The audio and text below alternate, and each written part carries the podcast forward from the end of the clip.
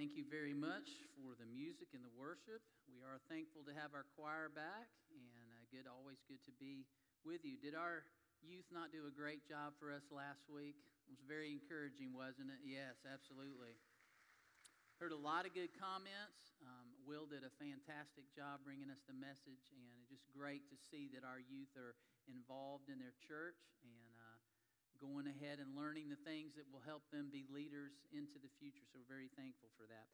I'm going to start a new sermon series uh, today called Pursuing Your Calling. So the question I have for you this morning if I told you today that I had all the resources, and I mean all the resources necessary for you to pursue any vocation, any occupation, any career, or any um, uh, maybe even a hobby or thing that you wanted to do, and that would all be there for you. If you had any of that, what would that be for you this morning? Now, some of you say, Well, I've already had my occupation. I'm retired. I'm, I'm getting ready to retire. I'm not ready for anything new. But if, if you had all the resources to know that you could do anything you wanted to do today, what would that be? Now, some of you might have a, an answer right now. You say, I know exactly what I do. If I had all the resources and all the information and everything I needed to go for that, I would, this is what I would do right now. For some of you, you might have multiple choices. You think, you know what, I'd have to think about that. There's a lot of things that pique my interest that I would like to do that I haven't done that I would like to do now in my life. And if I have all the resources, I'd like to give that a shot. And there might be another group who says, you know what, I'd continue to pursue what I'm doing right now, but having all the resources to do that, that would be great. And I would continue to pursue that. And for still others, you may have no idea at this point in your life what you want to do or what you would do if you had all those resources. You'd have to think about it. But I believe we all have a calling specifically from God as to why He created us. And you might say, well, why do you believe that? Because when I think about the incredible Bible that we have, and it's not just a book, it's a compilation of, of historical accounts. It's a compilation of prophecies. It's a compilation of poetry and letters. All of that combined that we call the Bible. And it tells us throughout that God does have a calling and a purpose for each one of us. And I really believe that. I've often quoted to y'all Paul in his letter to the Ephesians that we are God's workmanship. Some translations say handiwork and we are created in Christ Jesus to do good works which God has prepared in advance for each of us to do. When you think about that, we are created to do these good works. Well, what are those? And I love that verse because it tells me not only my purpose, but it tells me your purpose. It tells me every human that has ever lived has a purpose in Christ Jesus, and there's these good works that God has prepared in advance before they were even born to do. So, what we need to know, and I hope what we want to, want to know is, is what are those good works? What are those good works? If God has planned those in advance for me, then what are they? Because I need to know them if I'm supposed to do them, if that is my purpose, if that's what God, God has called me to do as His creation. And I believe those good works are our calling in life. And I believe also they're related to our occupation, they're related to our career or our vocation, but they certainly are not limited to that. It goes beyond that. So, for the next few weeks, I want us to consider some of the, the characters of the Bible, their callings that we read about through Scripture. Um, through those, I hope we might be motivated. I hope that we might be inspired to focus clearly on the pursuing of pursuing the calling that God has called for us in each of our lives. So, specifically this morning, I want us to consider the first calling that we find in the very beginning in the book of Genesis.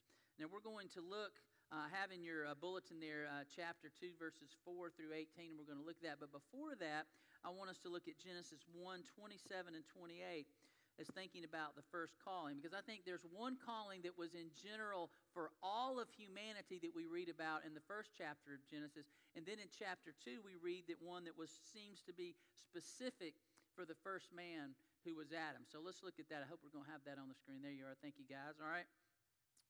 So this is what it says. So God created mankind in his own image. In the image of God, he created them. Male and female, he created them. God blessed them and said to them, Be fruitful and increase in number, fill the earth and subdue it. Rule over the fish in the sea and the birds in the sky and over every living creature that moves on the ground. so, when you read that, do you realize the fact that you and I are here today? At least two people were following that calling. Do you realize that? Nobody's laughing. You didn't think about that. Some people, two people got together and were fruitful and multiplied. So that's why we're here today. I think that's kind of funny. People were actually, have throughout history, been doing what God has called them to do from the very beginning.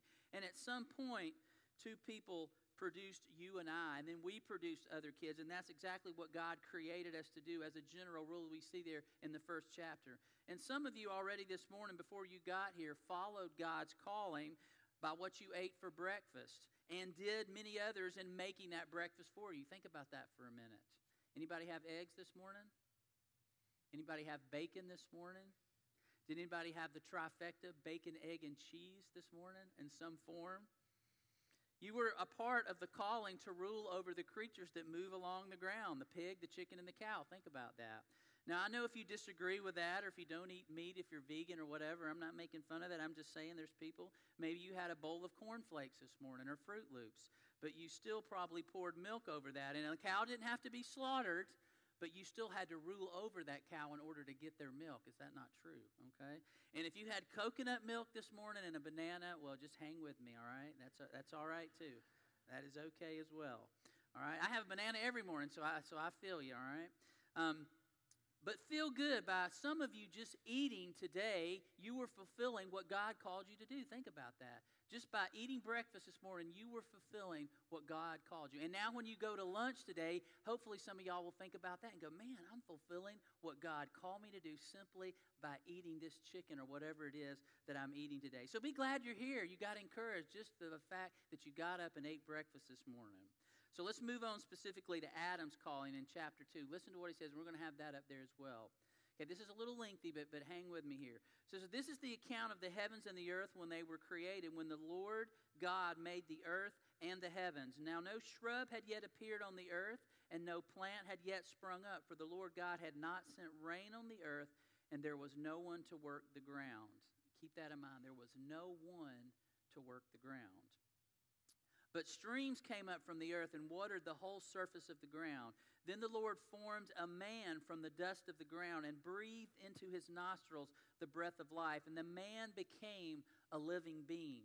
Now the Lord God had planted a garden in the east in Eden, and there he put the man he had formed. The Lord God made all kinds of trees grow out of the ground, trees that were pleasing to the eye and good for food. In the middle of the garden were the tree of life and the tree of the knowledge of good and evil. And a river watering the garden flowed from Eden. There was, um, and from there it was separated into four headwaters. The name of the first is Pishon. It winds through the entire land of Havilah, and there is gold. The gold of that land is good, aromatic resin and onyx there also. The name of the second river is Gihon, and it winds through the entire land of Cush. The name of the third river is Tigris. It runs along the east side of Ashur. And the fourth river is the Euphrates. And so here's the part I want us to see. So the Lord took the man and put him in the Garden of Eden to work and take care of it. And the Lord commanded the man, You are to eat, you are free to eat from any tree in the garden, but you must not eat from the tree of the knowledge of good and evil. For when you eat of it, eat from it, you will certainly die. And the Lord God said, It is not good for the man to be alone. I will make a helper suitable for him. So the key verse I want us to kind of focus on is that 15. The Lord took the man and he put him in the Garden of Eden to work it and take care of it. That was what Adam was called to do. It seems very clear from that passage that he put him in this garden. God created this garden, but he created Adam specifically to work and take care of this. Now, God gave him another job later, we'll read in verses 19 and 20, where he says, Hey, I want you to name all these creatures I've made, and whatever you call them as they walk up, you, you get to name them. What, what a great job that was to name all the animals. That was part of it. But it seems that Adam was created to work and take care of the Garden of Eden. Sure, God could have done that. He created the whole process. He created, He made the garden Himself, but He says, No, I want one of my creations to take care of another of my creations. That's how I planned it. It needed care, and He created Adam to give that care. His creation working together according for the purpose that He created it for in the very beginning. So after God created Adam, He also, out of Adam, created a woman named Eve. And God also had a calling and a purpose for her, a helpmate for Adam. He said he needed a helper, and this is what her purpose was. Now, I know some of you ladies, as soon as you hear that, already getting your blood pressure up. You're already forming that stink eye, as I would call it, like, I'm not just a helpmate. But listen, this is God's word right here telling us what you were least she was originally intended for. And it doesn't say they were created, it says that they were created to work together, that he couldn't do it. It was not good for him to be alone in doing this care of the garden. He needed help. He couldn't do it by himself. He needed a suitable helpmate to help him do that. They were created to work together. One could not do it alone. One was not more important than the other. They, need, they each needed each other in this calling of taking care of this creation of God's, this Garden of Eden. But we know that in the process of doing this, and we don't know how long, we don't know exactly how long it went before they decided to, to veer off the plan, to veer off their calling. But something happened, and Adam and Eve decided they would stop trusting God's plan. They would stop trusting God's purpose. They would stop trusting that calling that God had called them to in that Garden of Eden. Albeit, we know they were very much encouraged by the crafty nature of that serpent. but as a result of their rejecting God's plan and his purpose and his calling for another, sin entered into their lives and ultimately into our world. It was a perfect world. And they were banished, as we know, from the Garden of Eden. They had to leave. But interestingly enough, Adam would still and Eve would still have the same purpose. God said, You're still going to do the same thing, but guess what? It's going to be a lot harder now. The calling I originally called you to, I'm not taking that away from you, but it's going to even be harder as he talked about the curse that was going to come now as a result of sin being brought into the world. It would be much harder. And now there would be this thing called death that I told you would happen. And I don't know if they even really conceptualized that, but it was coming. So we've all been living in an imperfect world ever since. We have all chosen at some point in our lives to reject God's plan, God's purpose in our life, and go with our own plan and our own calling, haven't we? And for some of us, it's been different times in our lives. And yes, God gives us that freedom. That's one of the most wonderful gifts we have is the freedom of choice. And He allows us to make those choices, but He also allows us to sit in the consequences of our choices many times and feel the full brunt of that, like Adam and Eve had to do. and sometimes we do okay for a season when we make our own choices, when we follow our own calling and say, you know what, God, I got this. You can just leave me alone. I'm good. I know what I'm doing. I know what I'm called to do. I know what my purpose is. And we do okay, but I believe there are times in our life when God reminds us that our plan is not working. It's not working for us. Without the original creator and the plan and the calling of the creator, we are ultimately lost, lost from who we really are. Now, I want to interject something I wasn't planning, but listening to y'all's story about your friend, what was her name again? Valentino seemed like somebody that was lost. She had been hurt by the church, by some Christians. I don't know what her story was, but at some point, there was still something she longed to. And uh, y'all overheard this conversation, if I understood correctly. She's hearing somebody else talk about, uh, you know, maybe being lost or whatever. And she's saying, hey, you know what? Now there's something that has re energized my faith in God. And she wants to pursue that again. And I think God is constantly coming after us and wanting us to do that. But like I said, sometimes we're okay for a season, but then we start having this longing. In September of 2012, Rolling Stone uh, had a lengthy interview with Bob Dylan. Y'all remember Bob Dylan? The interviewer noted to Dylan, You've described what you do as a career, not as a career, but as a calling. Can you explain that a little bit?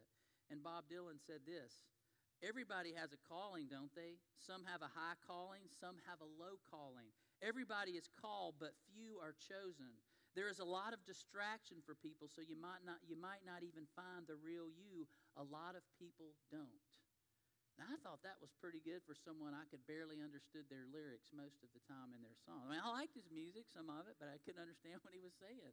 But I thought that's very similar to some of the things we read about in the wisdom books, some of the things that Jesus says. Sometimes we don't really understand our calling. And we never find that out because we're disconnected from God.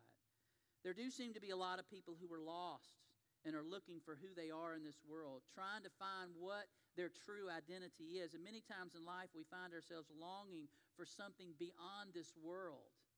After being in this world and getting beat up some, we're looking for something beyond that. And I think that is that longing to be restored in relationship with our Creator, to know Him, to know that He has a plan for me, to know that He really has a purpose for me. And what is that? And I want to know what that is. The uh, famous church leader from the fourth century, Augustine or Augustine, however you say it, who was a, a, bishop of Hippo, said this that's probably familiar to some of you. He said this He said, Thou hast made us for thyself, O Lord, and our heart is restless until it finds rest in thee. And he, of, of, of, anybody, figured this out in his own life, some of the seasons he went to. He had quite an early life as a young man, indulging in much that the world had to offer. He had a father who was very much a pagan and followed that way, but he had a mother who was very much a devout Christian, and she followed that way. So you can imagine the tension in his life when you have two parents who are on totally different wavelengths. And his mother never stopped praying that he would turn and find Christ and connect with him as his personal Savior. And eventually, in a chaotic season of his life, he had this dramatic conversion experience that led him to Christ and eventually into his calling to be a priest and ultimately a bishop.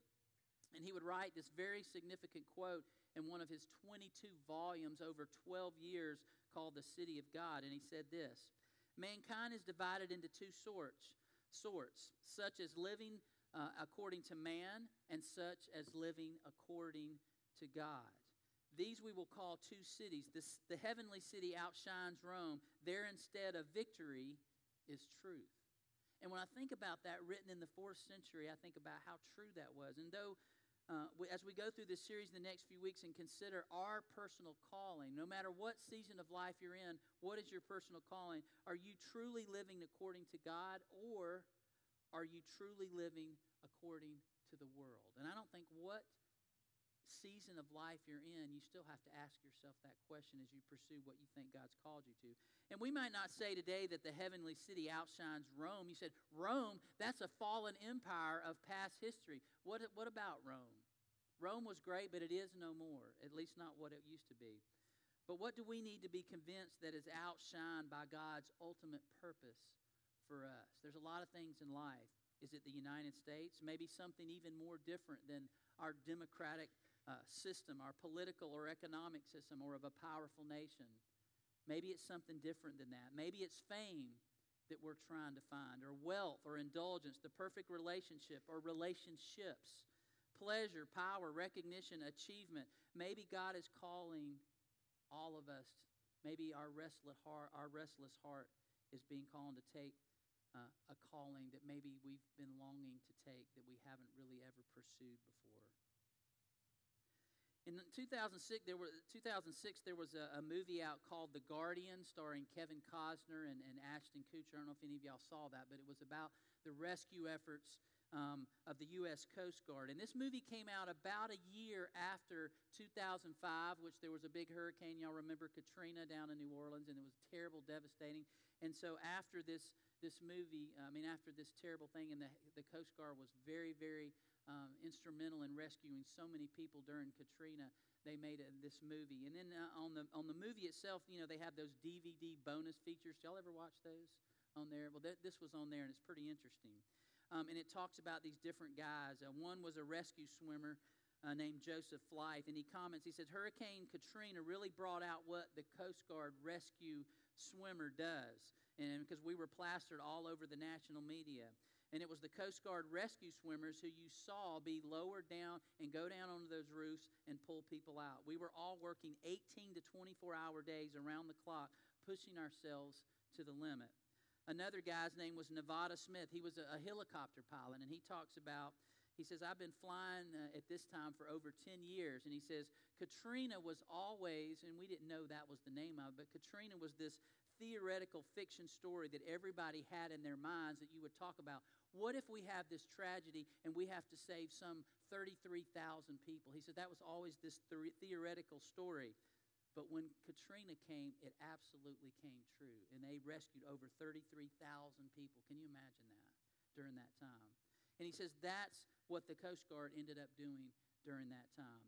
Bob Watson uh, was another one who helped rescue people. And he said there's nothing like looking at the face when you're helping somebody out. You see as you're being lowered down and you see their eyes. He talked about in the video, said their eyes are just huge, going, Please, you got to rescue me because they're on the rooftop and they're seeing that the water's coming up and they're afraid they're going to be drowned. And he said there's something powerful about being able to rescue someone, and that's a really uh, uh, uh fulfilling thing.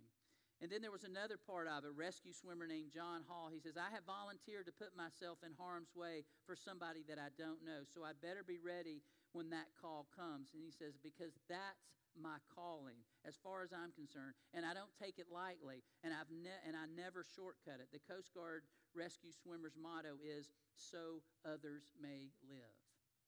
And you notice in all of those people giving their testimonies about what they did as far as the Coast Guard, there's something powerful about rescuing another pers- person that's in a desperate situation. And knowing that God has called you to do that is something that's very, very fulfilling in life. When we realize that there's somebody that desperately needs help and we can give that help. When we connect with our purpose, we can't help to connect with God and His people and vice versa. So today, I ask all of us to think about what is it. In the next few weeks, we're going to look at a lot of different uh, characters from the Bible and how God called them and how what did they do with that calling and maybe some of the seasons of life that they went through to actually initiate and define their calling and what God had called them to do. Because a lot of times it's not what we think God has called us to do, is it?